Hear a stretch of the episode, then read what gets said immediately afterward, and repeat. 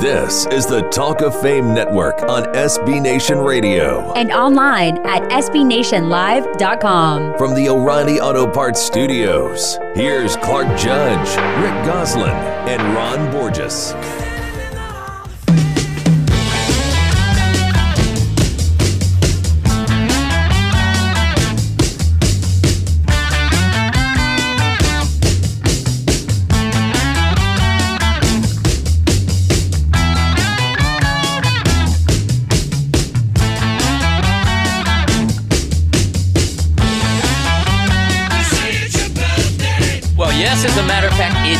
Is our birthday. In fact, it's theirs too, with the Beatles' White Album coming out 50 years ago. But it's also the fifth anniversary of the Talk of Fame Network.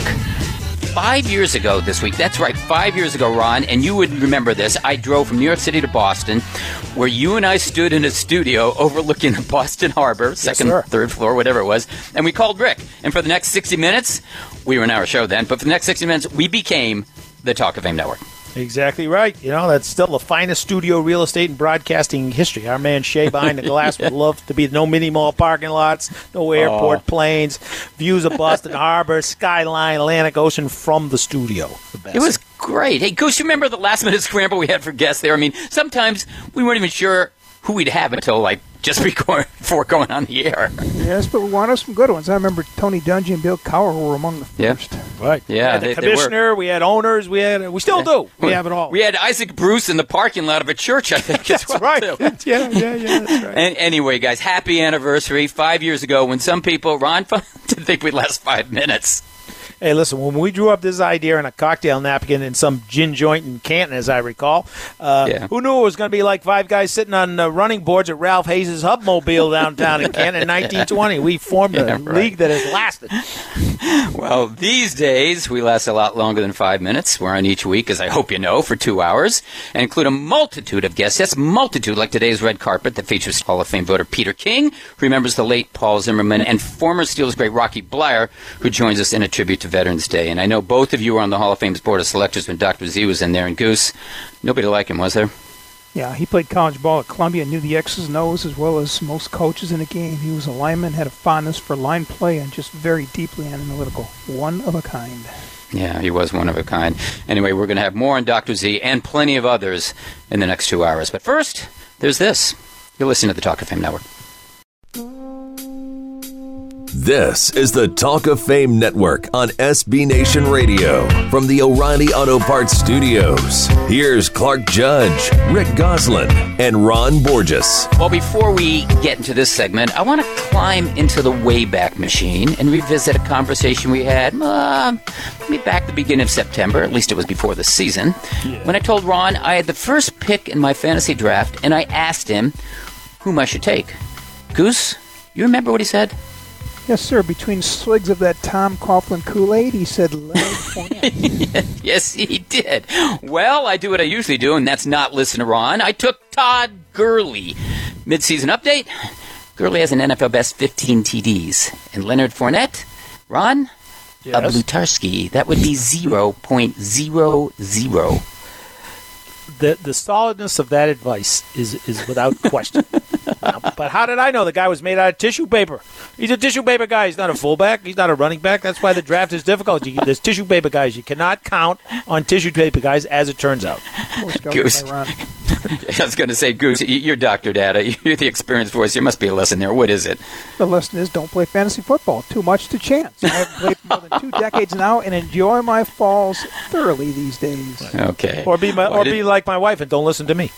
Yeah, there you go. Or me. Um, anyway, uh, we'll move on from fantasy football. Not playing that today, but uh, this week, just wondering, did you guys vote? Ron, did you vote this week? Absolutely. Good man. Goose? Yes, sir. Last week, early voting. Ooh. Good. Oh, whoa. Wow. All right. Exercise Well, your franchise, your body, and your bowels as frequently as possible. Let's say the first and last are somewhat similar. it's just not during the show. well, uh, good for you guys. I'm going to ask you to vote later in this program as we feature our mid-season awards. But for now, at least I want to get your ideas or your votes on which head coach is feeling the most heat. And, and I don't want to hear, Ron, I don't want to hear Doug Marrone just because that tissue paper, Leonard Fournette, can't see the field. But last week, Guy didn't know how to use them. yeah, I was going to say, but but last week uh, or last weekend, we had the heat turned up on five head coaches outside, of course, of Jon Gruden because he doesn't really count here, and that's Todd Bowles, Dirk Koetter, Vance Joseph, John Harbaugh, and yes, Goose, Jason Garrett, all of whom, I believe at least, aren't going to make it to next year. So who's the first to go? And Goose, I'll start with you. Who's the first to go and why?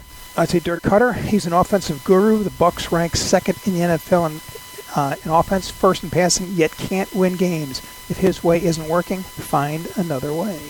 Mm. Yeah, I think it's uh, Vance Joseph in Denver because he just received the most feared thing any coach can acquire this side of Colin Kaepernick, and that's a show of support from management. How many times have we heard that say, "We're behind our guy, Mr. X, 100 percent," and two weeks later he walks the plank. Well, I'm glad you mentioned that, Ron, because he's not the only one. Um, this week, Jerry Jones said, ah, you know, he's not going to make an in-season change. Of course, the last time he said that, he made one three days later. Um, now, you, you, look at the Cowboys' schedule, and Goose, you're on top of this, just down in Dallas here. I mean, Philadelphia this weekend, Atlanta the next, then two Thursday games. First versus Washington. Okay, that one's up in the air. The second against New Orleans. I mean, Jason Garrett could easily be staring at 3 9 by Black Friday, right? Yes, he could, but but Jerry moved on Wade Phillips back in 2010 after an embarrassing 45-7 national televised loss to the oh, Packers. Yeah. I think Jerry thought the team quit on Wade that night, so he made the change. The Cowboys have been losing, but it doesn't appear to me the team has quit on Garrett yet. So I don't see Jerry making a midseason change as long as the team plays hard. Firing Wade was out of character for Jerry. Keeping Garrett would be in character for Jerry. Goose, I want to ask you about something that Troy Aikman said this week, and basically he was on a radio station saying they should just blow the whole thing up and start from ground zero, get the whole thing reorganized, start from ground zero, and, and, and make all sorts of changes, head coaches, players, that sort of thing. Are you in line with that? Now, of course, I mean, you know, since Jerry Jones runs that place, there's not going to be a new GM, but are you in line with uh, uh, Aikman on that? Yeah, Troy Aikman's about 10 years late to the party, frankly. wow, don't pick on our friend Troy Aikman. We like Troy yeah. Aikman. Jeez, come on. Well, hey, Ron, would you scratch scratch him from the guest list in Holy the future, God. would you please? wow. Um, anyway, okay, I, I, I'm going to move on from Jason Garrett. I saw something the other day, however, regarding coaches that caught my eye. Of the seven head coaches hired in 2016, and remember, that's just two and a half seasons ago, four are already gone. And that's Hue Jackson, Chip Kelly, Ben McAdoo, and Mike Mularkey. Now, of course, Dirk Koetter was hired then too, so maybe it's four and a half or four and counting. I don't know. But Ron, uh, I asked about a lesson earlier. Uh, there's got to be a lesson there too, right? I mean, be careful what you wish for. Yeah, the lesson is that you are better off being an NFL running back than an NFL head coach.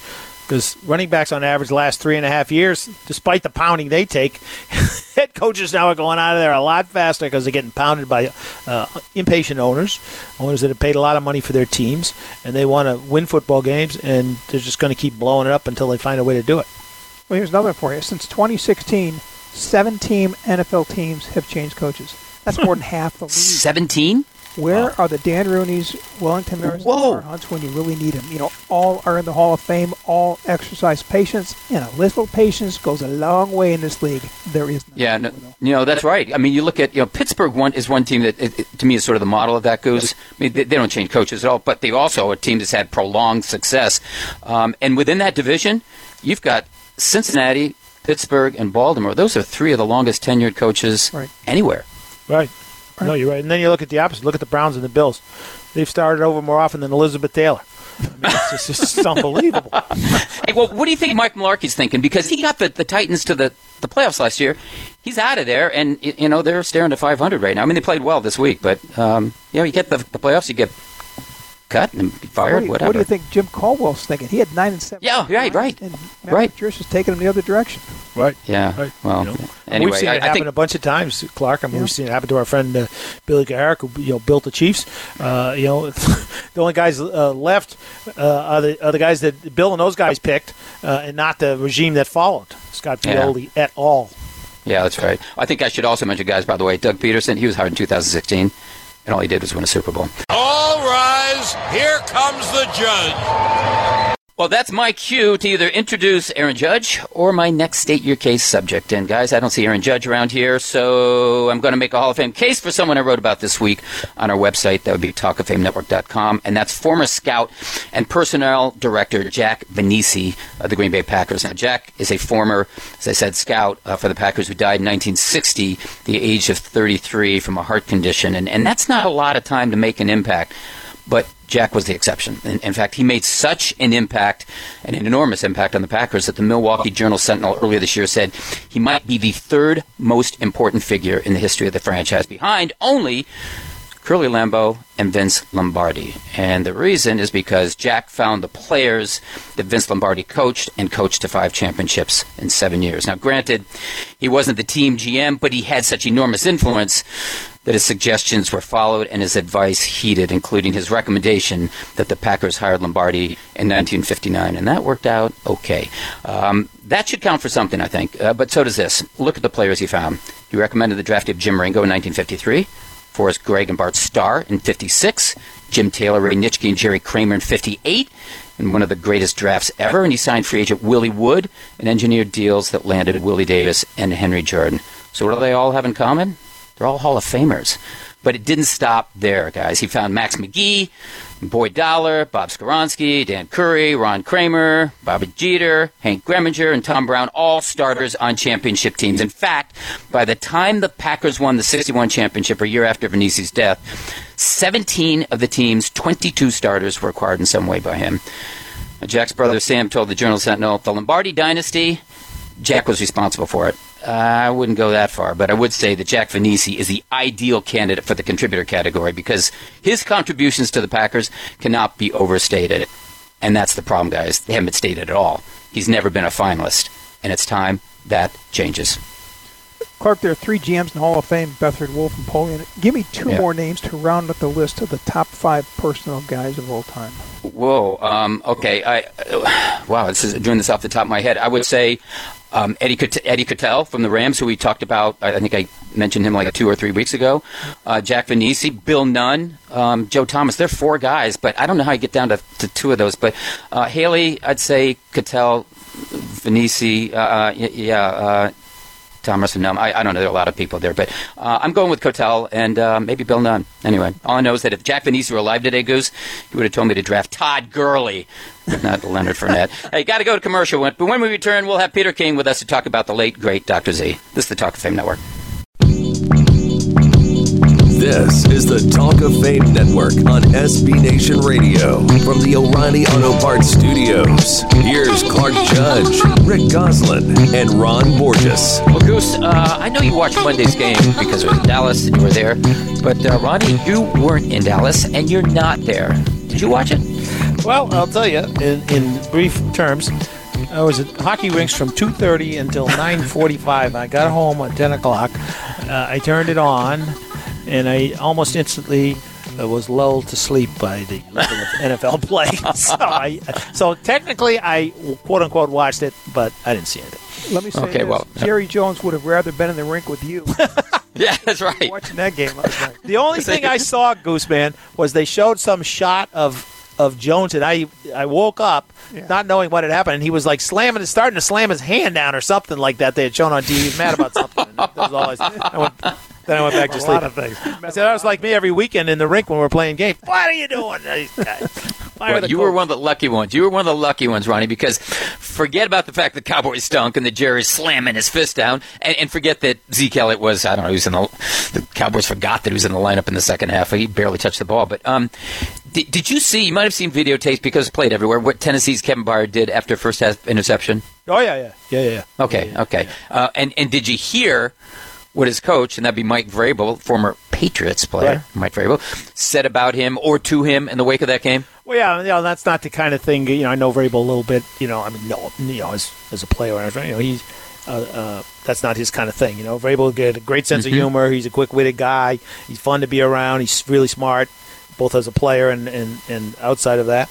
Uh, but he's not a big uh, fan of you know doing the hoochie coochie.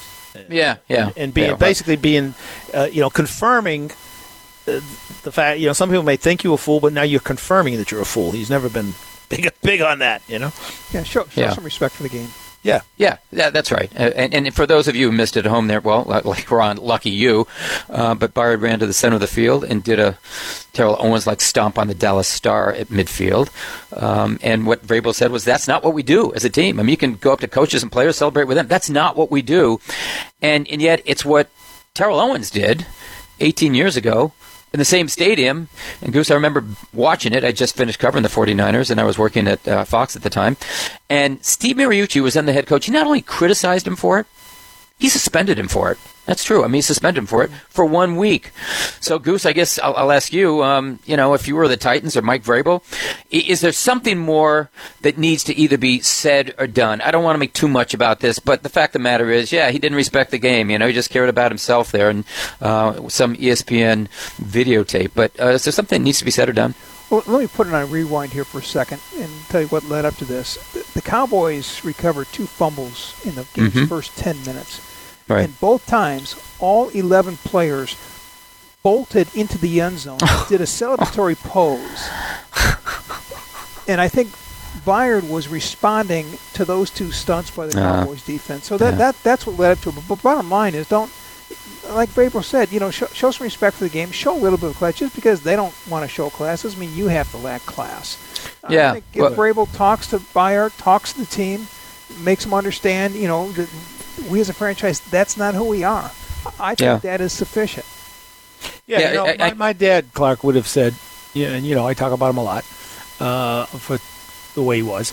And one of the things he used to say is, you know, just because all, of, and he would say, it, he said it just like, just because everyone around you is some combination of a jackass and a horse's ass, doesn't mean you have to join the party. you know, and, and it's just as simple as that. Okay, they did stupid things. Well, you know the way to shut them up? Win the game. Win the game. That's right. Yeah, and you know, I'm glad Goose mentioned that because it goes to a larger issue, and that's all these end zone celebrations. And Ron, one I remember in particular was um, it was I think it was the Colts. Um, was it were they playing the Patriots this year? I've, I've forgotten, but um, they recovered a fumble. They did something, whatever. Um, and these guys all rushed to the end zone and they're posing for pictures. In the meantime, they're getting their brains beaten in and they're losing the game. And you know, once upon a time, this league penalized guys for excessive celebrations, but then decided to make you know, made them look like grumpy old men. So they not only allowed it, they embraced it. They encouraged it. And the result is that we now have, you know, these idiots doing stuff like what, I mean, honestly, what Michael Thomas um, did last week um, and hiding a cell phone in the padding of goalposts. I mean, uh, hoping to pull a, a, a Joe Horn winning if he scores, which of course he did. Right. And then he got a 15 yard penalty. But, you know, he, it didn't make any difference. risk. He put his team at at risk. But, but, but he doesn't care because he's on every Sports Center highlight film. Uh, and people love it because uh, they thought it's what? Great entertainment. You know, I, Right. I, am with I your would dad. the only thing I would say is I would caution us, uh, uh, even though I'm the king of get off my lawn, uh, of not uh, acting like this is a recent phenomenon. It- Yeah, no, that's right. Ago, many years ago, I've, I've never forgotten this play. You remember this was back when the Patriots stunk all the time. Uh, Irving Fryar catches a bomb at the old stadium for a touchdown, runs through the end zone, through the open gate and up the tunnel with his wave waving his one his finger in the air and he's got the ball and that score made uh, the, that touchdown made the score Patriots seven, Miami Dolphins thirty seven. Yeah. I'm never Yeah. thinking, what is he doing?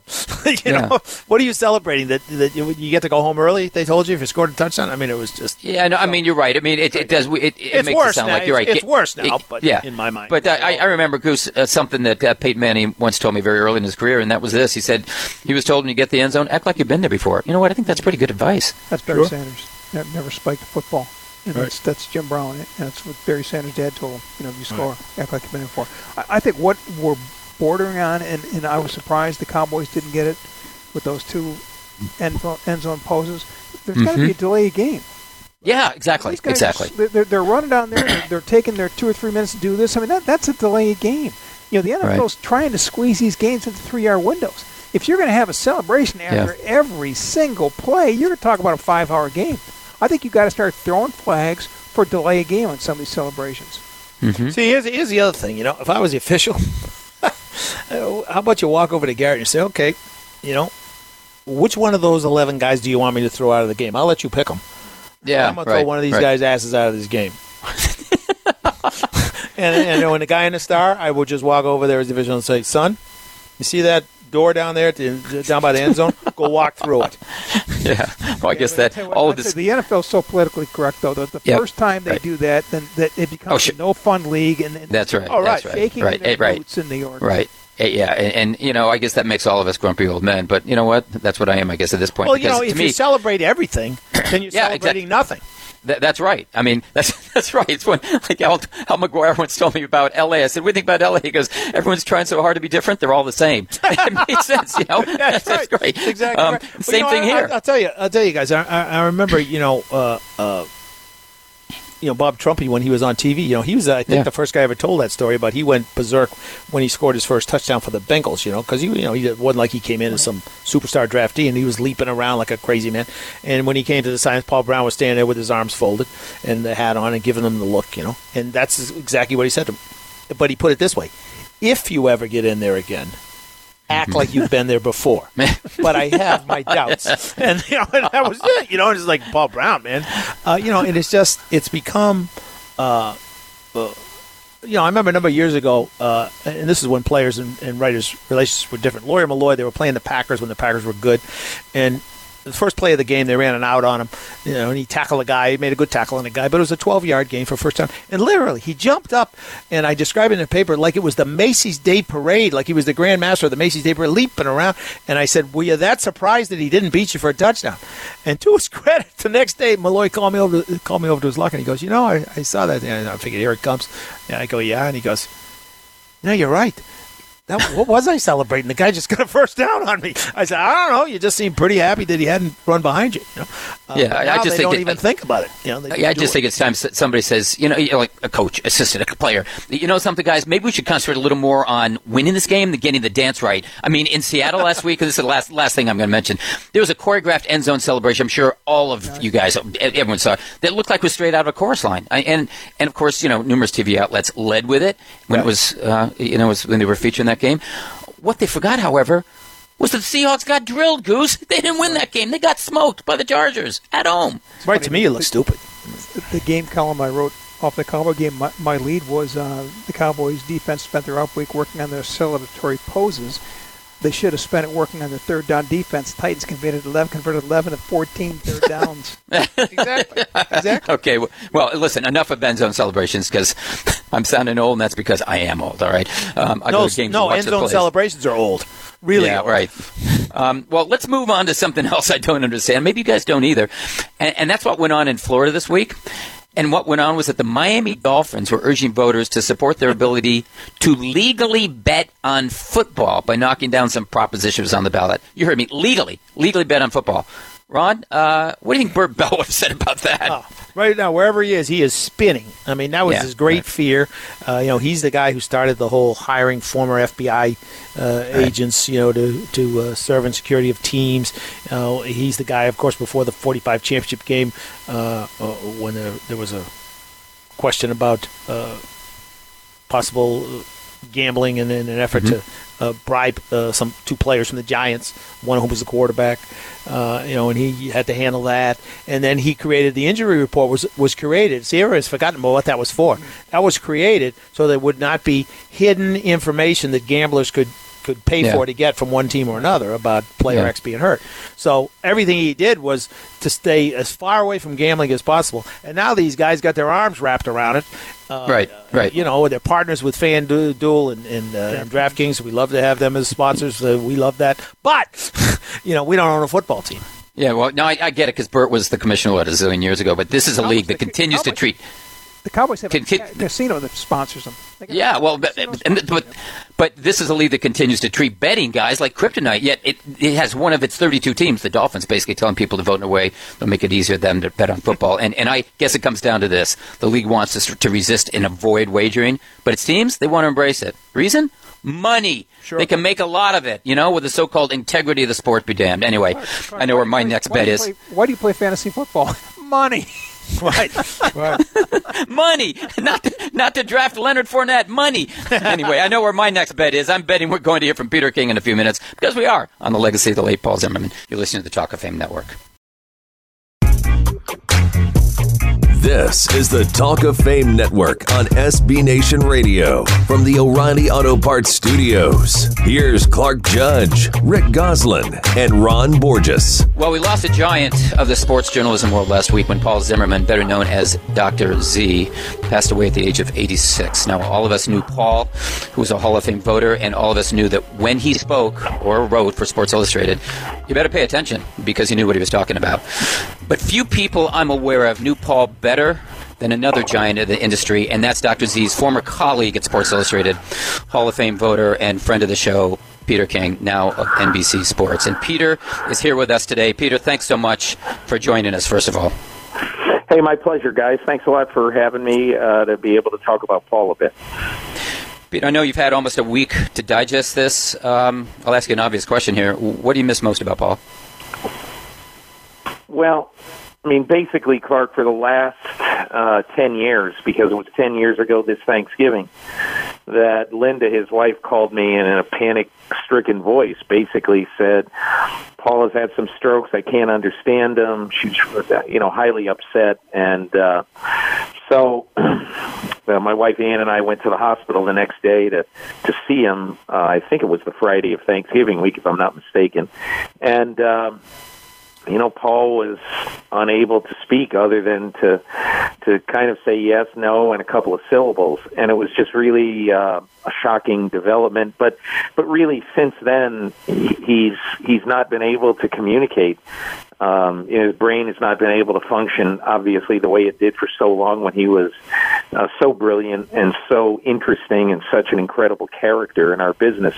Um, and so that's why, you know, you, you don't you don't want to be insensitive at a time like this. But you know, Paul had uh, you know basically 76 incredible years on this planet, and 10 years in which he he had a very difficult time on this planet. But the last 10 years also told Linda and and her family and his family a lot about Paul uh, because he had to go through so much adversity. So uh, it, it was. Uh, you know, as they say in our business, he had a good run. Uh, it's just unfortunate that the last 10 years turned out the way they did. So, Peter, what, what's your favorite Dr. Z story or, or anecdote? Um, Rick, I would I would say that um, we had a lot of interesting go rounds about the Hall of Fame over the years, um, and he he was so passionate about the Hall of Fame. Uh, as you guys know, all of you have seen that passion in the room, and um, so and he he, he loved debating it. He loved arguing about it. And there was one particular time, and I can't really say who the candidate was or what the story was, but Paul just savaged the guy, you know, in the meeting, which he was wont to do. Which obviously you want people giving their opinions, but but Paul uh, probably went beyond the pale a bit, and we got out of the meeting, and I just I just got in his face and I said, "What the f is wrong with you?" Uh, and he was shocked. I mean, he's just because he felt like, "Hey, I'm just trying to do my best, and I'm trying to be passionate and and say what I think is right about this guy." And uh, I remember we didn't speak for a while after that, and I didn't really want to speak to him for a while after that, but. I tell people this all the time about him. Paul was not a neat, nice little package. He was a complicated guy. He could be the most curmudgeonly guy in the room, and uh, but he was he he he had strong opinions, and he did not care who he uh, who he might offend with those strong opinions. He was going to tell you exactly what he thought, and what he respected in our business was people who knew what they were talking about, people who worked hard. Um, and he just, you know, he wasn't a big fan of the glad handers and the people who tried to simplify football. He wanted people to understand that football was a complex game, and part of the beauty of it was the complexity.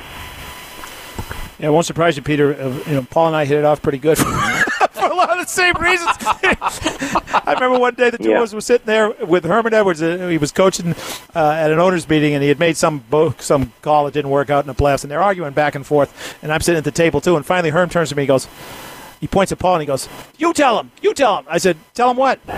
He goes, "Well, what do you think?" I said, "Paul, he called the play because he thought it was going to work."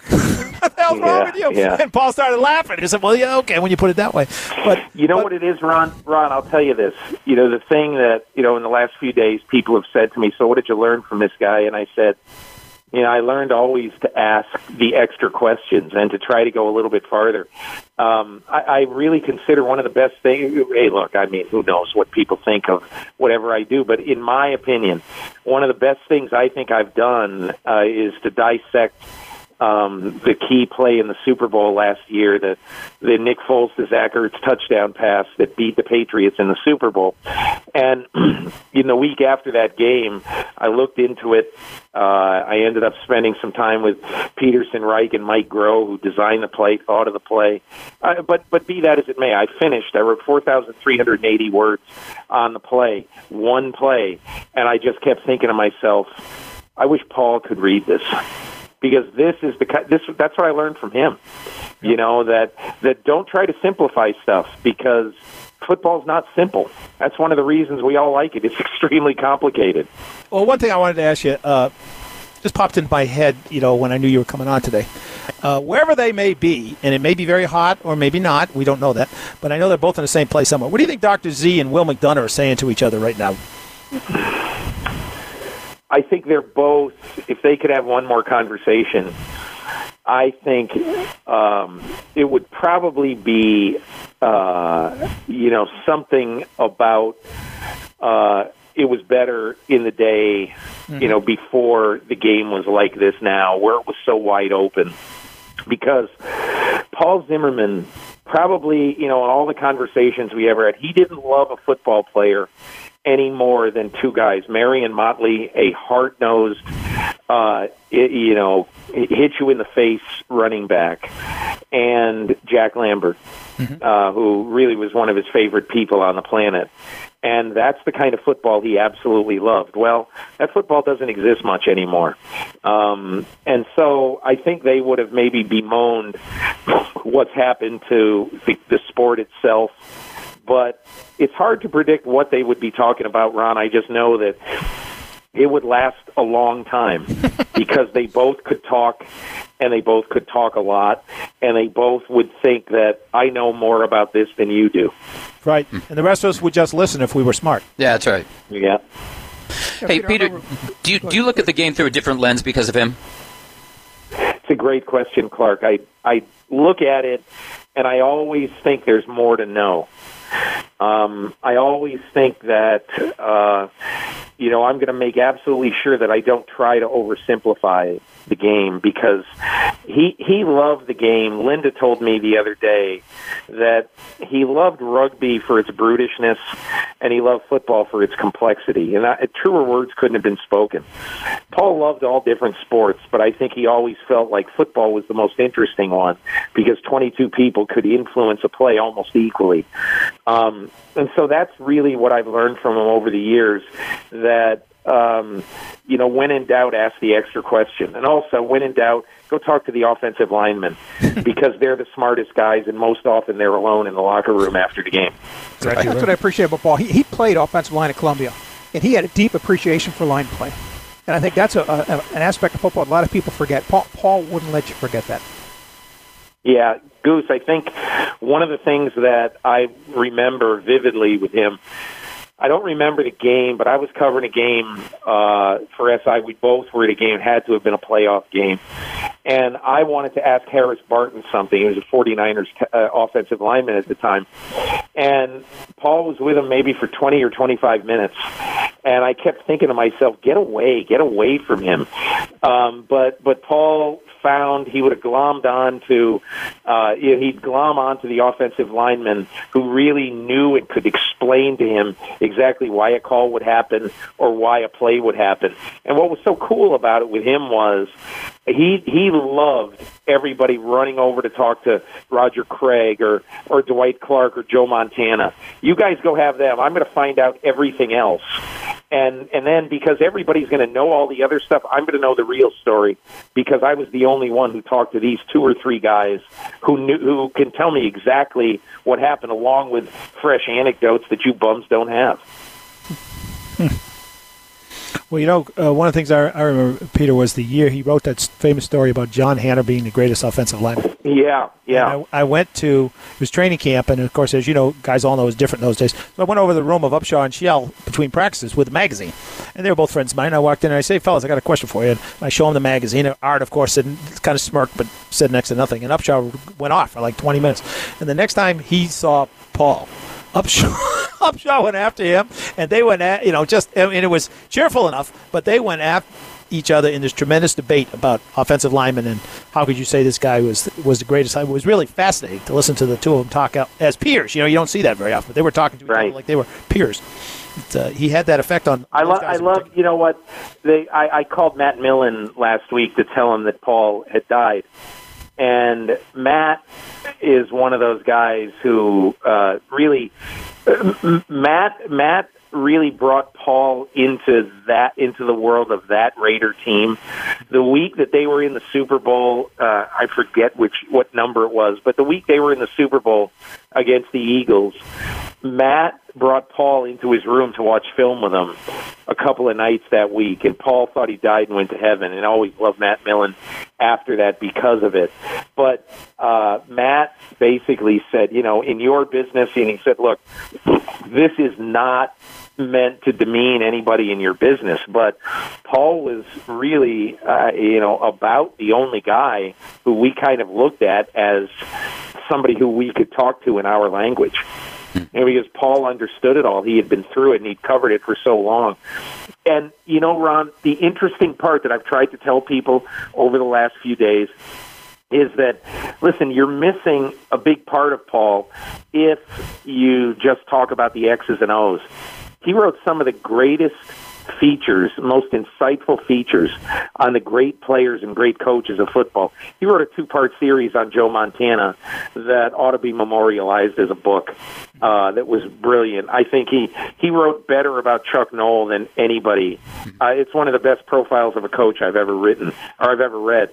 And so you read those kind of things and I always used to feel like after I would finish with one of those, especially you know stuff that happened before I really knew him, and I would see him after I would write after I'd read one of those, and we'd talk about it, and I would almost be it would almost like be a rookie being a rookie going into a locker room and meeting Tom Brady for the first time, like a free agent going in there and say, I don't belong with this guy, I don't belong on his level, and I would because I would read his stuff and I would say, not only in a football sense is it smart, it's so incredibly well written, and uh, so I, I just, you know, I, I just learned so much from him over the years, um, and, and it was fun to kind of get on his level, to be able sometimes to call him so and so because he was being an idiot, which sometimes he was, and it's okay. You can have a complicated relationship with somebody and still really like him and admire him, and that's sort of the way I was with Paul. Peter, we got to run, but uh, thanks so much for joining us, and, and thanks for the memories of Dr. Z. Very much appreciated, and we look forward to seeing you at the Super Bowl, if not sooner. Sounds great, guys. Thanks a lot for having me. Thanks, Peter. Thank you. That was Hall of Fame voter Peter King. You're listening to the Talk of Fame Network. This is the Talk of Fame Network on SB Nation Radio from the O'Reilly Auto Parts Studios. Here's Clark Judge, Rick Gosselin, and Ron Borges. Well, we're almost out of time, so Shay, sound the alarm. That's the two minute warning. Yes, sir, that means we're going to the two minute drill. Goose, you've got it this week, so let's get started. Yes, sir. Patrick Mahomes has seven consecutive 300 yard passing games. Can any defense hold him under 300? Yes, sir, the Chargers. In fact, they already did it in the season opener. I got better defense. The Navy SEALs. All right. Marius Thomas ripped John Elway and the Broncos after his trade to the Texans. Sour grapes or good riddance? No, Bible, the original Doubting Thomas. It sounded like good riddance to uh, Vance Joseph, who he, who Thomas claims told him, "Don't worry about those trade rumors. See ya." The Vance. The Redskins lost two more starting offensive linemen for the season last weekend with injuries. Three starters now gone from the opening day offensive line. Where should Jay Gruden go for his replacements? to Brother John. Guaranteed Goose, anyone and everyone is available in Oakland. I suggest you go to get Will Shields' phone number. The guy played 223 consecutive games at offensive lineman. Terrell Owens is no longer the, la- the last guy to run to the star to preen in Dallas. Titan safety Kevin Byard joined the fraternity Monday night. Is Byard now destined for the Hall of Fame like Owens? Only if he promises not to show up. I would say no. He's destined to the ring of dishonor in Dallas. Le'Veon Bell, Tinker Bell, or for whom the bell tolls? Archie Bell and the Drells. Alex, Alexander Graham Bell, without whom we would know much less about Michael Thomas than we do today.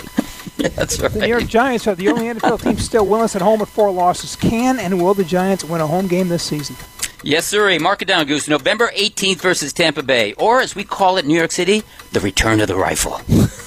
I does it does not appear to me that that will uh, happen. Although they do have the Cowboys staggering in two days before New Year's. yeah. Will Ron's Raiders ever win again? Yes, sir. At the slots in Vegas. Uh, yes, but not in my lifetime or Jon Gruden's coaching lifetime. The Raiders have a league low seven sacks, and Coach Jon Gruden cut his leading sacker Bruce Irvin last week. What exactly did that accomplish? Uh, what most of Gruden's done this season, Goose, that'd be less than zero. It accomplished just what a genius like Jon Gruden intended. They avoid uh, piling on calls and roughing the passer because they get nowhere near the passer. That's the end of that. That's the end of our first hour, but don't go anywhere. Coming up, we have Rocky Bleier, our midseason awards, and Dr. Data on the inflated numbers that are strangling NFL history. You're listening to the Talk of Fame Network. This is the Talk of Fame Network on SB Nation Radio. And online at SBNationLive.com. From the O'Reilly Auto Parts Studios, here's Clark Judge, Rick Gosselin, and Ron Borges. Welcome back to hour number two of our midseason and Veterans Day edition of the Talk of Fame Network. I'm Clark, along with Rick and Ron, and in this hour, we're going to vote on our midseason awards. Hear what's rattling Dr. Data's cage. Whew, wow, a lot rattling up there. And pay tribute to Veterans Day with U.S. Army vet and Pittsburgh Steelers star Rocky Bleier. Now, we had Rocky on this program nearly, I think, five years ago. You guys remember it was Super Bowl 49? And uh, what I remember is he was terrific, Ron. Oh yeah, no, he's always been a great sort of spokesman for the Steelers and for the services, and uh, like he was a better runner and receiver, I think, than people remember him as. Yeah, and yeah. Uh, uh, and you certainly would want him in your uh, corner, and we want him on our show again. Yeah. Yeah, we do. And you mentioned, he he was also a terrific running back. And, and since I mentioned that, I'd like to remember another terrific back who passed away last week, and that was former Minnesota fullback Bill Brown. And I mentioned because as a kid, and Ron, you'll appreciate this, I, I used to write to these guys and send them drawings that I'd done. And I got a beautiful, really nice 8 by 10 photo back from Bill Brown that he signed, and that coincidentally I happened to look at last week before his passing. It, it meant a lot to me then, and means more to me now. Much like that uh, Roman Gabriel, um, I think signature letter you got. Sure, sure, still got that letter. Uh, you know, boyhood memories, they're often the best. Uh, you know, some, and sometimes I think we forget how good some of these old players were. You know, Bill Brown scored more touchdowns than all but 71 people who have ever played. 76, and he rushed for more yards than all but I think 95 of the people who ever played. If you're in the top 100 in categories 45 years after you're retired, I mean, I didn't, I didn't make it 45 minutes. 45 years, pretty good. Pretty good. And that was a pretty good backfield they had, Goose in Minnesota. Bill Brown, Tommy Mason, and Fran Tarkenton at a quarterback. Pretty good. And that was at the start of the decade. He finished Yeah. the decade in a backfield with Joe Kapp and Dave Osborne playing in a Super Bowl. You know, what I remember most about him was that military brush cut he wore the entire decade. Yeah, right. That's right. He was truly a player after Bud Grant's heart. Disciplined, resourceful, and accountable. Yeah, and, and a punishing runner, too, Goose. I mean, those are the days when fullbacks actually meant something. Yep. Yep. Well, you're right. anyway, Bill Brown gone way too soon at the age of 80. Terrific player and a terrific guy. You're listening to the Talk of Fame Network. This is the Talk of Fame Network on SB Nation Radio. From the O'Reilly Auto Parts Studios, here's Clark Judge, Rick Gosselin, and Ron Borges. Ron, uh, I know you're not a half glass full or half glass empty kind of guy. You're, you're a silver and black kind of guy. am. That is, when you're not a Leonard Fournette kind of guy. Love so, um, as someone who worships at the altar of Al Davis and has commitment to excellence tattooed across his back. And elsewhere. because I've seen it. Yeah. oh, what do you think when Jon Gruden, who's in the midst, by the way, of one of the most remarkable teardowns in NFL history, what do you think when he says that there's quote no doubt in his mind unquote the players can't wait to play in Oakland. Now, I assume he's talking about the Raiders, not the A's, Ron. So, what do you think? Uh, what I think is that Gruden is delusional, and it's getting worse. His delusions began when he traded the best defensive player, Khalil Mack. Uh, they intensified when he unloaded his best offensive player, Amari Cooper. And now this shows the fever suffering uh, and is showing no sign of breaking. He is quite lucky Al is not still alive, or he would be DOA. Ego can be blind, you know, and that Yeah, seems well, to be it- what's happening on with Big Jon Gruden. Choking. if you were a pl- if you were a player, would you want to go there? Depends.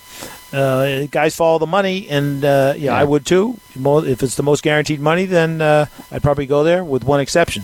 If anybody else is close to the Raiders, I am not headed to what the great Herb Caen used to call Baghdad by the Bay.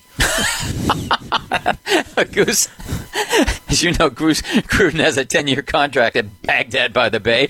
Uh, how long does he last? Well, how long do you think he lasts? Well, the question is, will he last long enough to coach the Raiders in Las Vegas? You know, I'm Yeah. not sure Mark Davis would fire him as much as Gruden realized he had a much better gig at ESPN, a lot less stress, a lot less criticism, and a lot more Yeah. love. He'd have been away, Yeah. away from the sideline for nine years. The game's changed since then. You know, Joe Gibbs found that out. Hall of Yeah, Fame right. He was away 11 years, came back to Redskins 2004. Game changed then. He was no Well, longer he- coaching at a Hall of Fame level, walked away with years left on his contract. It happens. And I think at some point, Gruden will walk. I don't think it'll come down to Davis firing him. Remember when he was at ESPN? He loved everybody. I mean, there wasn't anybody he didn't love. They loved them all, loved them all. Now, uh, not so much. Um, well, I, I, Goose, as you mentioned, I can't say that any of this is a surprise. I mean, as you mentioned, he was out of coaching nine years, and he wasn't all that successful after winning a Super Bowl in his first year with Tampa Bay. I mean, you can look it up. He had a losing record his last four years there, and, and he didn't win a playoff game during that time. So, I, I, Goose, I'm not sure what the Raiders thought they were getting. Well, Mark Davis is not his father. He's not a football guy. You know, he saw what what he saw. I think in Gruden was what he did the first go round with the Raiders. He he built a Super Bowl caliber team. And I think he thought if I bring him back, we can do it again. Well, Mm-hmm. Yeah, right. football doesn't work like that. Yeah, right. Well, you get what you pay for, right? Um, and Mark Davis paid a lot of money for a coach who can't win. Um, okay, um, the NFL is getting what you pay for too, and that's offense. the the latest numbers numbers this week show that scoring throughout the league is at an all time high. With games averaging 48.1 points through nine weeks, as opposed to 43.9 over the same period last year. Boy, I tell you what, that's a lot of global warming in the NFL. Uh, Ron, good thing or bad thing? Well, it's not good in my book. Uh, football, you've heard me say it before, Clark. It's supposed to be a struggle between offense and defense. Not supposed to be Right. a beatdown of the Yeah. defense. And this is not a struggle. It's a downhill ski race with no gates. Zoom! It's the Big 12 is what it Yes, exactly. It's nuts. It's crazy. I mean, it's not fun. If everybody can score, I mean, you know what it is? It's become an NBA game. You only have to tune in Yeah, the last that's two right. minutes. That's right. That's right. Yeah, this is a terrible trend. If you're not allowed to play defense anymore, the, that 48 number will climb into the 50s. This league Right. clearly does not want defensive players to have any say in the game's outcome anymore. Yeah, no, you're right. And and Goose, it, it looks more like fantasy football than just football. I mean, everything's about numbers, numbers, numbers. And you guys know. I mean, you listen to the conversations when we're there in the uh, the room as uh, when we're voting on Hall of Fame candidates. You've heard those conversations. There's a thought that the bigger the numbers, the greater the player. Except, I mean. You know that just isn't so. I mean, not in an era where you're penalized or fined for playing defense and where numbers are so inflated that we have, Ron, the Amish rifle. Take setting it easy. passing Now we're talking about a great quarterback. Yeah, right Clark, there. I agree with you 100%, but let me ask you this. Are Tom Brady's numbers artificial? Absolutely. Uh, yeah, to a certain extent, yeah, because he's not. It's not a, a, a vertical passing game; it's a horizontal passing game. Sure, and so are everyone else's. But his championships aren't. I would say his championships aren't. Well, you know, it's also why these guys could play. Brady could play to whatever age he is now, early 40s, and Drew Brees. Everybody forgets Brees is 39, not 29. Uh, Yeah, right. You know, they can do it because you can't touch them. It's not because Yeah. they're on some super stretching program and they got some guru of nonsense. It's that they can't touch you. they can't touch you. You know, you don't need a guru of nonsense. You don't even need anything. You know, it's uh, uh, you know. And here's what I hate. Flags on every kickoff return. Flags on every Yeah, pass that's rush. right. Flags That's on right. every pass attempt. It's like June 14th in Moscow. Flag Day in Russia. Well, I tell you, if we, we have no room for gurus of nonsense, Ron, would you please hang up? Thank you. I love the gurus of nonsense. yeah, I know. Well, I tell you what, And this there's is a lot of them me. out there, let me tell There you. are a lot of them out there. Um, this hits home because I remember people telling us uh, a year ago that Randy Moss and Terrell Owens were two or three of the best receivers of all time. And the reason was because they had big numbers. Okay, let's forget about you know, Don Hutson, Jerry Rice, Lance Alworth, Raymond Berry, you name it, Paul Warfield. Uh, my question to them is where do, let's say, Larry Fitzgerald and Antonio Brown now fit in? Because they have huge numbers too, Ron. And, right. and so are Moss and Owens among the two or three best? Until they're not, until someone passes them in numbers. I mean, you can do anything with numbers, and everything on offense is about numbers these days. As someone wrote recently, and you mentioned here, it's never been easier to play quarterback in this league than it is today. Well, you're right, and, and to me, and it always sounds like I'm bashing this guy, and actually, I'm not bashing him in particular, but he's just a great example. Here's all you need to know about today's numbers. Wes Welker has more receptions than yep. all but 21 yep. people who ever played professional football at 903. Okay. He has more than twice as many catches as Paul Warfield, who had 427. So here's the situation for me, you, and the Goose Man. We have to win a game tomorrow, or our families will be sent to Siberia wearing only Dutch trader underwear. Who do you want at wideout, Wes Welker or Paul Warfield? Well, let me let me say this: when when Patrick Mahomes can come out and do something in his very first year as a starter that Dan Marino, Brett Favre, Peyton Manning, and Tom Brady could not do, throw for 300 yards in eight consecutive games, then quarterback in the NFL is no longer a graduate level course. Well, I'll tell you what, guys. It's never been easier to introduce this next segment because our Dr. Data, aka Rick Gosselin, always goes where few others dare. And he's going to follow that conversation. So, Goose, go. How absurd have the offensive numbers gotten in today's NFL? Let me count the ways for you. Last season, there were 140 individual 100 yard receiving games. This season, through nine weeks, there are already 133 such 100 yard receivers. The record for 100 yard receiving games in a single season is 2008, five years ago, in 2013. This season, the NFL is on a pace to produce 254 such 100 yard receiving games. Ten years ago, there were only 161 100 yard games in the NFL. And that 2008 was a season when Hall of Famers Randy Moss and Terrell Owens, plus Andre Johnson, Larry Fitzgerald, Steve Smith, Reggie Wayne, Hines Ward, and Anquan Boldin were all steaming toward a thousand catch careers. And oh, by the way, Calvin Johnson was in his prime that season as well. Can you honestly tell me there are nine receivers in the current NFL of the same caliber as the nine I just mentioned from 2008? Is Adam Thielen, Randy Moss? Is Michael Thomas, Terrell Owens? Is DeAndre Hopkins, Andre Johnson? Is Odell Beckham, Calvin Johnson? Yet, because the absurd rule changes that have essentially outlawed defense, there will be receivers in today's NFL that put up numbers equal to or better than the Hall of Famers and Hall of Fame candidates that I just listed from the class of 2008. They'll have to double the size of the bus room in Canton to accommodate all these future Hall of Fame wide receivers. So, what will the criteria be going forward as we attempt to judge the Hall of Fame worthiness of these pass catchers? I'm going to leave that for you two guys. Let me know when you get get it all figured out. well, Gooseman, if he just shifted those receivers around, there is one match. Odell Beckham is Terrell Owens. They're both a pain in the ass. Yeah, uh, right. Having That's said right. that, That's right. do you think today's receivers will actually be punished in a sense uh, by the ridiculousness of these numbers by the Hall of Fame voters, and hence have their Hall of Fame hmm. worthiness perhaps devalued? Yeah, I think without question. I think the mindset is already in place. In the recent years, we have been trying to determine if a thousand catch career is the product of the skill of a particular receiver or the style of the game played today. I think that's one of the reasons we are slow to enshrine Cris Carter and Tim Brown, and why we're slow to address the candidacies of Ward, Isaac Bruce, and Reggie Wayne. Should a thousand catch career be a ticket to Canton? Right now, there's a pause, and I believe it's justifiable. justifiable. Well, guys, the numbers here say we're out of time. So we're going to commercial. You're listening to the Talk of Fame Network.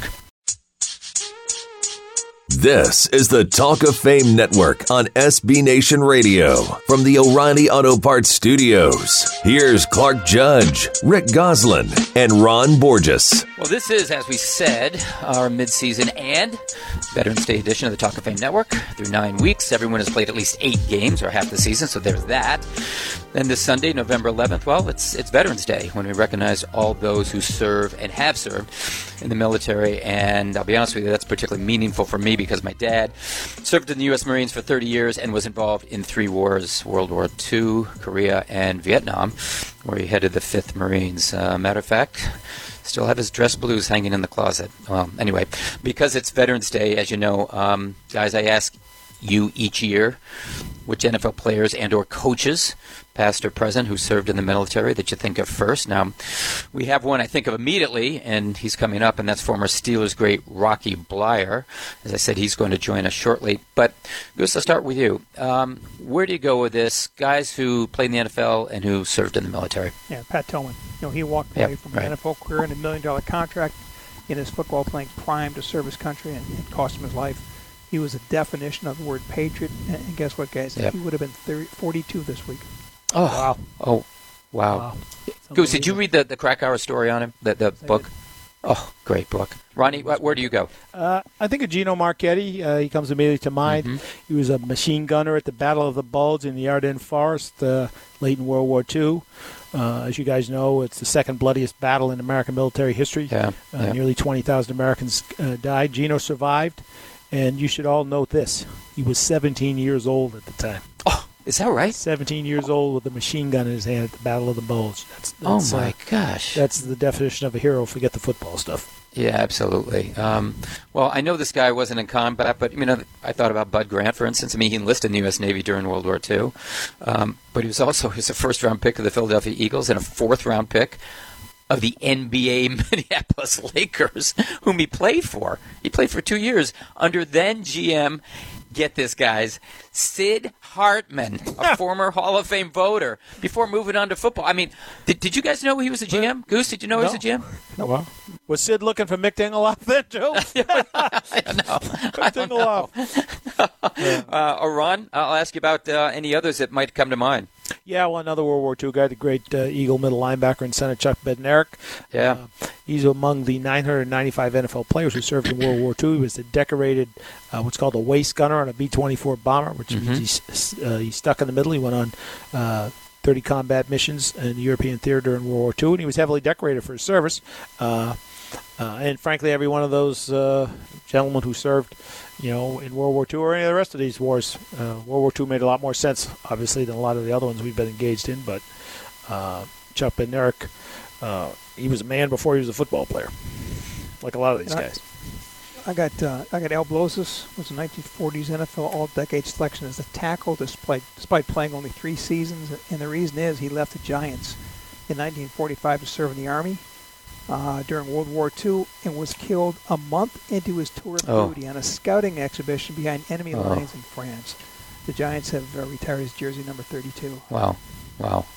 Um, well, uh, speaking of World War II, I guess I'll go there too. I might also mention George McAfee, who, uh, as you guys know, played offense, defense, and special teams for the Bears. Uh, he also served in the Navy from 1942 through 45, and who is, of course, in the Pro Football Hall of Fame. Uh, I know there are, are, of course, there are many, many others, and, and, and here's to all of them, guys, because it's so much uh, sacrifice and risk in doing what they did. And I think, honestly, as we just learned from that sad story of the former mayor of Ogden, Utah, that was a, that was a heartbreaker. Um, I, I've got one other question for you, and, and Goose, I'll, I'll start with you. I wrote something, uh, I think on Pat Tillman's, the anniversary of his death earlier this year, that there should be a place in the Hall of Fame for uh, NFLers who are military vets, especially either decorated or wounded military vets um, or deceased military vets. Would you agree? I think they should have a place in the hall, but not a bust. I think there Yeah, no, not a bust, but I'm saying like a, a wing or a section or Okay. something like yeah, that. There should be some kind of display for the for the servicemen. How about you, Ron? Yeah, no, for sure. I mean, you know, they do those sort of periodic uh, uh, displays, you know, where they put some of that stuff Yeah. and then they take it down, and, and I'm sure some of that is is uh, a space issue. Uh, But Mhm. certainly, yeah. I mean, the, the uh, it's interesting, you know, if if you want to chart how our our whole society has changed. There's nearly a thousand NFL players uh, uh, who went in World War II. There are uh, a little over 200 that went to Korea. There were 23 that went to Vietnam, and there's a whole lot less that have gone since then. You know, so that's Yeah.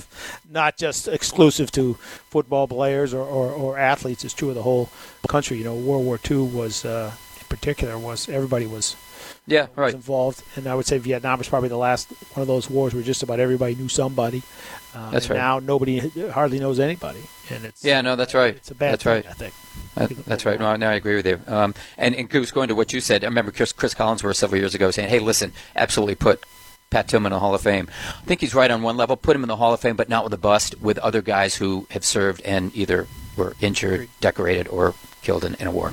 Anyway, um, as we said, uh, it's the halfway point of the season, uh, and I know you guys voted the polls earlier this week, so this should be pretty easy for you. I'm going to ask you to vote again. Only this time, it's not behind a curtain, and A you're lot of not that going on in anonymous. the country. That's right. At least in Boston, right. voting again. Uh, Uh, and then, you know, when you're finished, I'm going to hand you one of those I voted stickers to put on your shirts. Um, only this time, um, it's going to be voting on our NFL midseason awards. And I know you've done this before, so you got the drill. Um, let's get started here. First of all, Goose, I'm going to start with you. And first up, it's Offensive Player of the Use of the Year. Sorry, Goose, get started, please. Patrick Mahomes' current streak of eight consecutive 300-yard pass games leads the NFL with 29 touchdown passes. Now, the NFL has become a passing league, and right now no one does it better. He has 14 more touchdown passes than Aaron Rodgers, 11 more than Drew Brees, and 10 more than Tom Brady. Hmm. Uh, that's all true. Uh, but being a, a man of a certain age, I'm going to go for men of a certain age, and that's Drew Brees at 39. He's got 18 touchdowns to, uh, to one, count of one pick. He's got a quarterback rating of 120.6 and a completion percentage of 76.3. Even with the new rules, that's remarkable. 76.3? Wow. I Yeah. can't complete a fork to my mouth 76.3% of the time. Fantastic. Mahomes has 10 more TD passes than Brady. Goose, what's his record versus Brady this year? Yeah. Okay. record AFC. Don't, bl- don't blame Mahomes for that. Um, hey guys, how about Sam Bradford? You know, he earned thirteen and a half million for playing three games. Ron, I think that's worthy of some kind of reward boy, yeah, or, or reward. exactly anyway, right. um, okay. Next up, defensive player of the year. And Ron, I'm going to start with you. probably get the first name wrong because uh, a lot of these names I don't get anymore. Uh, Danielle Hunter, Daniel Hunter, Danielle Hunter, Danielle Hunter. You can call him whatever you want. Daniel, I think it is. I think it's Dan- Danielle. Danielle, there you go. But he's hunting Yeah. quarterbacks like a crazy man. He is on 11 the and a half quarterbacks. Yeah. Uh, uh, you know, so it's it's hard to uh, uh, not look at what he's done and the disruptive nature of his uh, of his play and and uh, not look in his direction. Impact player. Aaron Donald, unblocked, Hmm. 10 sacks, Yep. forced fumble, two Yep. recoveries. Good call. He was the NFL Yep. Defensive Player of the Year in 2017 and has been no drop off. That's right. That guy is unblockable. Whew, man, he's a force. Um, okay, let's go offensive rookie of the year, Goose, and I'll start with you. I've got Colts guard Quenton Nelson. Indy knew Whoa! protect its oft-injured franchise quarterback Andrew Luck, so the Colts took him with the sixth overall pick of the 2018 draft. That's very lofty for a guard, but he's been worthy of that pick. The Colts have gone three consecutive games without a sack of Luck. He's been sacked just once in two other games. Indy has a Wow. top 10 offense, and Nelson became the first guard in history to win NFL Rookie of the Month honors in October. Oh, I like it, Ron. If, if you That's go to a that, Dr. that- Z pick right there. Well, it is a Dr. Z pick. I- if you, you get go the, to the that- first annual Dr. Zick, Dr. Z Award, Gooseman. That's a Dr. Z Data. Award too. Hey, Ron, if you go to that card store looking for Stan Jones, you ask for Quenton Nelson. What are they going to tell you? Say, Huh? somewhere. Yeah, ooh, he behind Stan Jones. Yeah. uh, I'm going to be with a more conventional pick. I'm going to go with uh, uh, Phillip Lindsay in Denver. He's rushed for 591 yards. He's averaging over five yards a carry on a team that stinks. And uh, and you know you could say that uh, Saquon uh, Barkley's maybe doing a little bit more, and in kind of the same situation with the Giants. Uh, but he was supposed to. You know, this kid was an undrafted free agent out of college, and he's coming in and stomping people. So uh, Yeah. tip of the helmet to him. Yeah, I'm not going to say Saquon Barkley. Barkley's doing a little bit more. He's doing a lot more, Ron. Okay. Um, defensive rookie of the year, Ronnie, take it. I like Derwin James, a safety from the Chargers. Uh, Yep. he's Playing all over the field. He's got 44 tackles. He's got three and a half sacks. Uh, he had six passes defended. He's got a pick. Uh, you know, when they took him with the 11th pick, they expected uh, production, uh, but he's producing at a, at, a, at a high standard all over the field at a position that once you know finally, you know, safety in the last few years is becoming a very important position again, and, and uh, he's a reflection of that. I'll go with Carolina cornerback Donte Jackson, friend of the show, and Panther G and Marty Hurney found Jackson at the end of the second round, 2018 draft. Came a walk-in starter, shares the NFL lead with four interceptions, broke up seven other passes, forced a fumble, and has a sack for the six and two Panthers. Like it. Okay, guys, going to get a little harder now. Goose, coach of the year. I'll go with Matt Nagy, the Bears. Chicago's not supposed to be a factor in the NFC North this season, not with a rookie coach and a young quarterback in his first full season as a starter. But guess who's leading the NFC North at season's midway point with a five and three record? That's no, that's an interesting pick, but uh, you know I can't. Uh, to me, uh, I don't see how you you could look at Sean McVay and not uh, go with it. Look what he's done with that team in, in the year and a half that he's been there. He's 19 and six. He's eight and one this year. They got a dominating offense. He's got a dominating offensive mind. He built a tremendous defense as well. Um, I, I think he's just you know off the charts. Terrific coach. Okay. Now the pièce de résistance. League MVP, Is like a- Gooseman. Is that like a piece of piece of pizza? Patrick Mahomes for the reasons I stated above. Says former Kansas City resident Rick Gosselin. Yeah, okay, yeah, Ron. Drew Brees for the reasons I stated above. I like Brees. I- Where would the Saints be without Drew Brees? No place. Yeah. Except New Orleans. Uh, I'm going Drew Brees too. Because because just knocked off the only unbeaten team out there, and the Saints would be what, Ron? The Aints without him. Now, uh, biggest surprise, Ron? Uh, biggest surprise? Uh, that's a good question. Biggest surprise? Goose, Jaguars. biggest surprise. The, Jag- the Jaguars, really. Just the fact, Quick, you know, Goose. in- inside out. You know, Ryan Fitzpatrick. There you go. no There you go. Thanks, there. Guys. kidding? Thanks, thanks, guys. time. Here are your stickers. Little late to jump Here are your Run out of stickers. You guys voted, and there's our next break.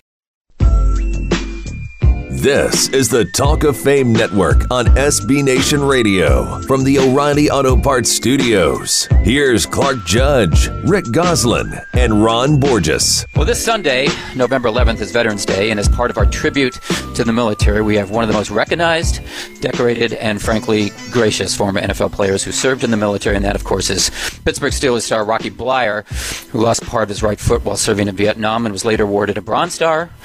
Purple Heart and Combat Infantryman Badge. Now, Rocky's still active in military causes, supporting, among others, and this is just a brief list Operation Strong Vet, Victory Media, the National Owned Veterans Business Association, Wounded Warriors, Warriors to Citizens, Veterans Jobs Fair, and Homeless Vet Run.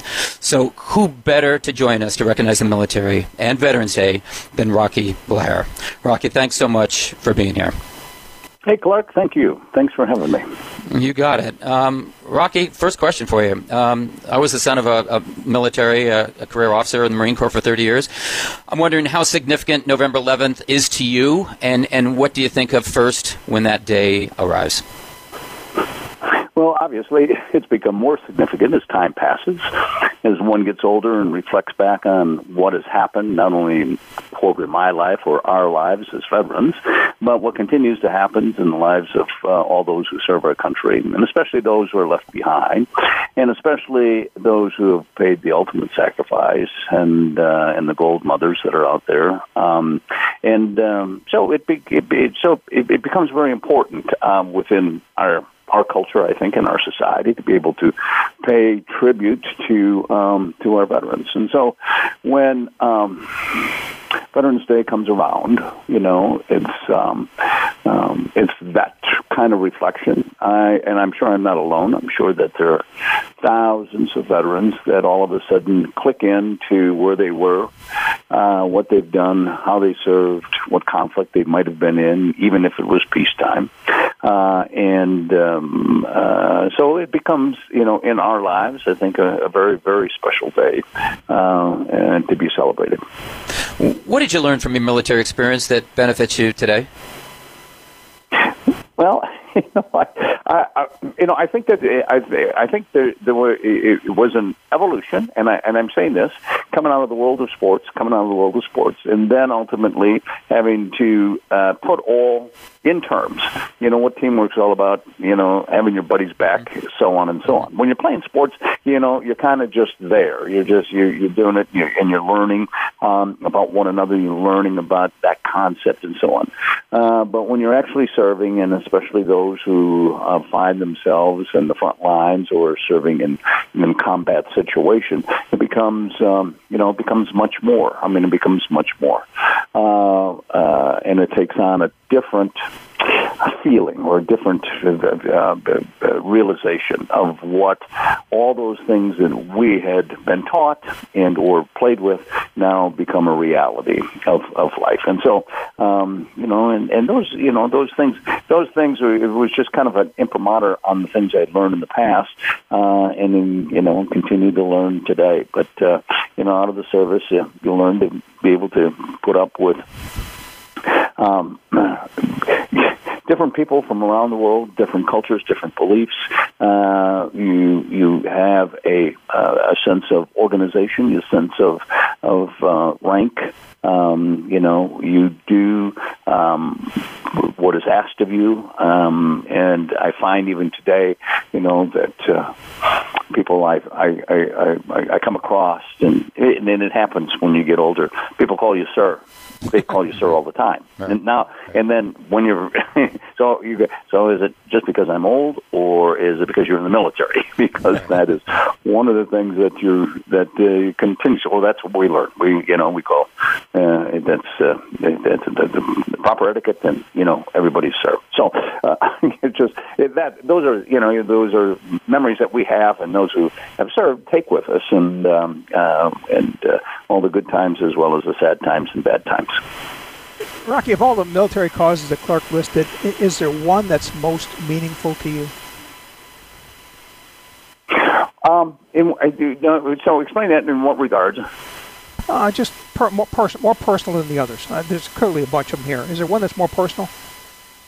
Victory Media? Um, you, that's, you know, that's a that's one of those trick questions that I hadn't thought that I hadn't thought about when I was preparing for this interview, uh, and so I'm hemming and hawing, and I don't know whether there's one in specifically, you know, that. Um, you know, comes. It, it, it's the interesting thing, and I and I think it's the interesting thing on human beings, on how they react in time of need, how they react in time of of crisis, um, because that is the thing that gets us through life, and you don't know until you are faced with that you know situation. I can remember specifically. Oh, just you know, I just remember specifically when we ran into our first ambush, and I was in that rice paddy, and I got hit the first time, and you know, and you didn't know what was taking place, and you couldn't see the enemy specifically, uh, and, and all of a sudden, you know, there was a there was a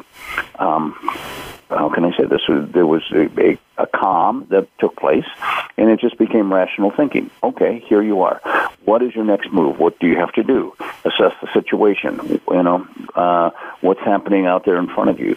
Okay, what if they come up your flank uh, to the left? You know, what if they, rush you? Um, and so it, I, I, I just found that kind of very interesting because that's not necessarily the way I am, but that's all of a sudden maybe it is the way I am, and just the way you know you you you assess situation. So you find yourself, and maybe you find yourself more.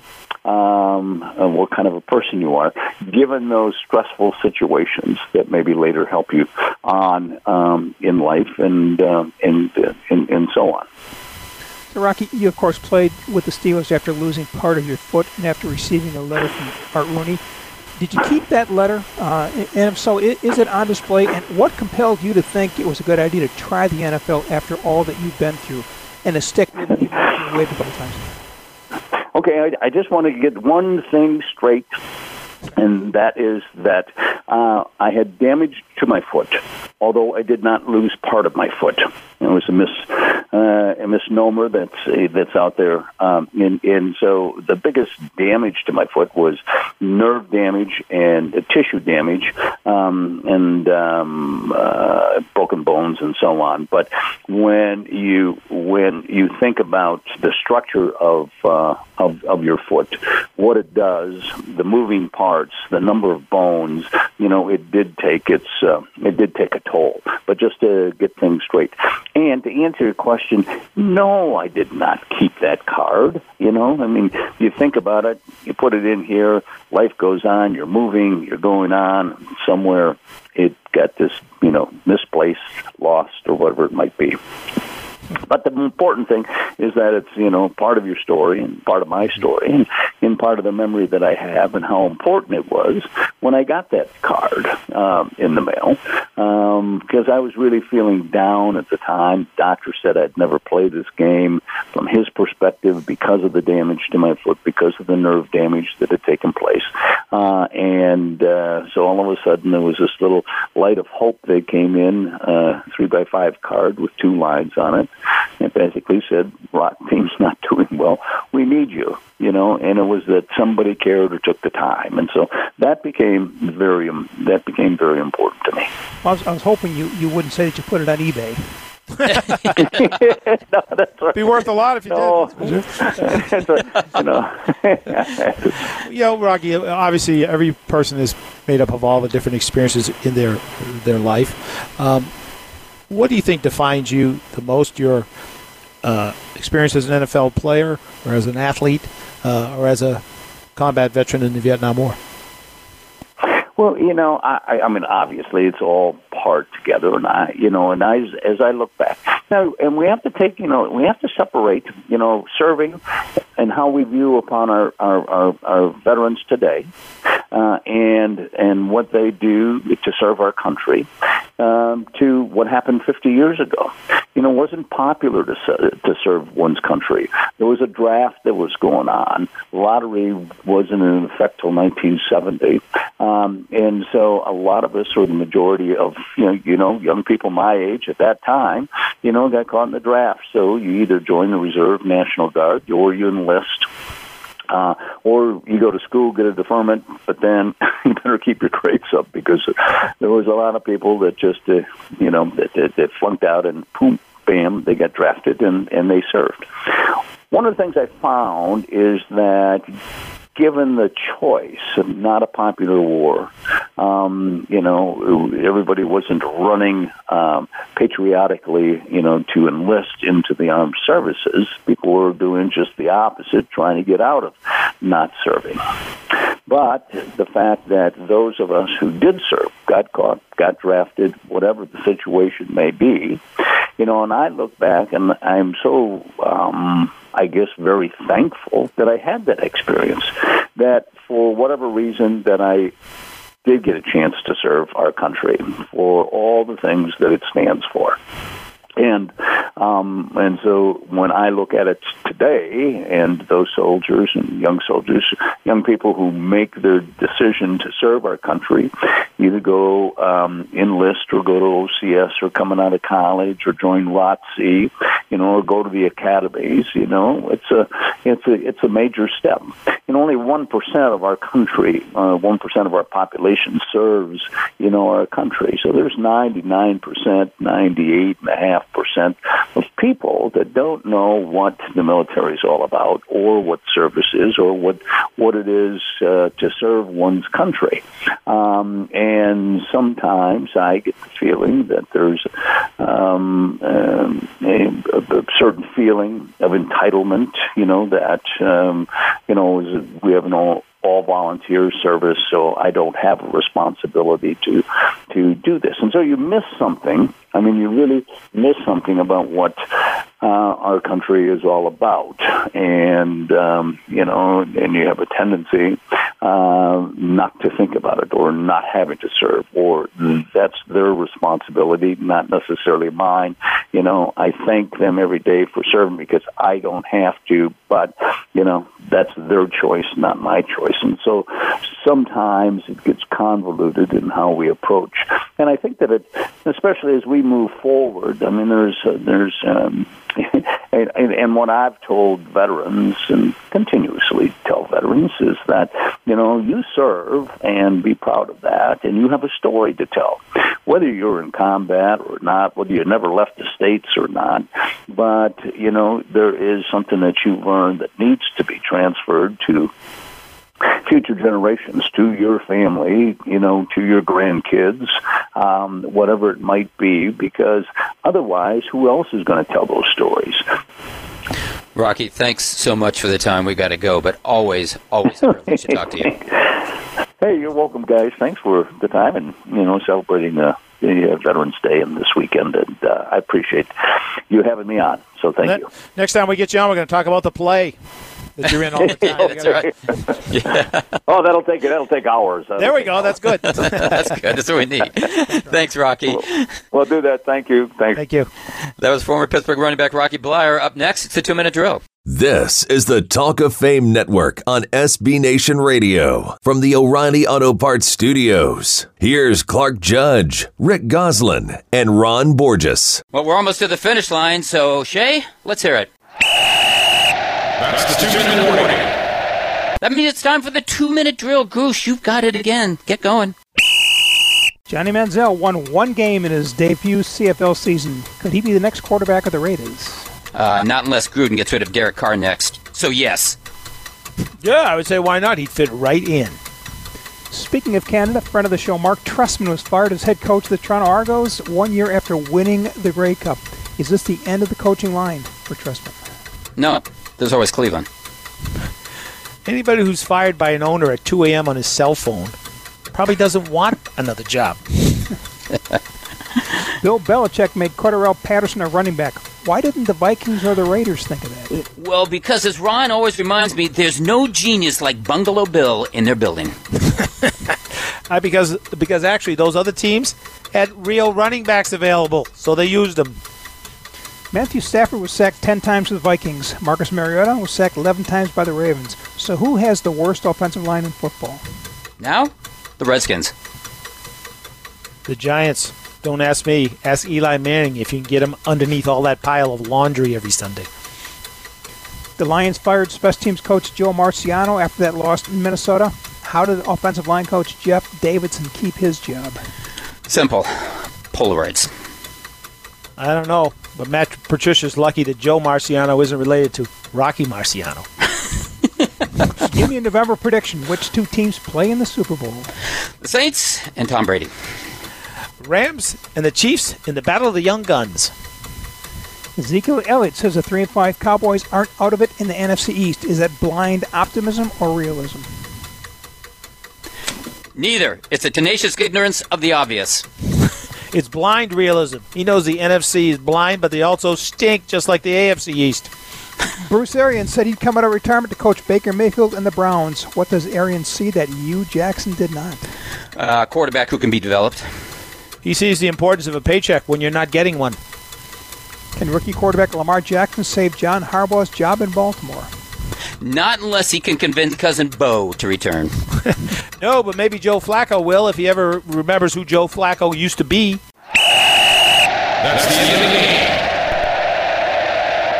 We'd like to thank Rocky Bleier and Peter King for joining us, Shay Raftis for producing us, and you for listening to us. If you'd like to hear this or any podcast, just go to our website, that'd be talkoffamenetwork.com, or find us on iTunes or your podcast app. Otherwise, look for us next week at this time and on this station. We'll be here. We hope you will be too.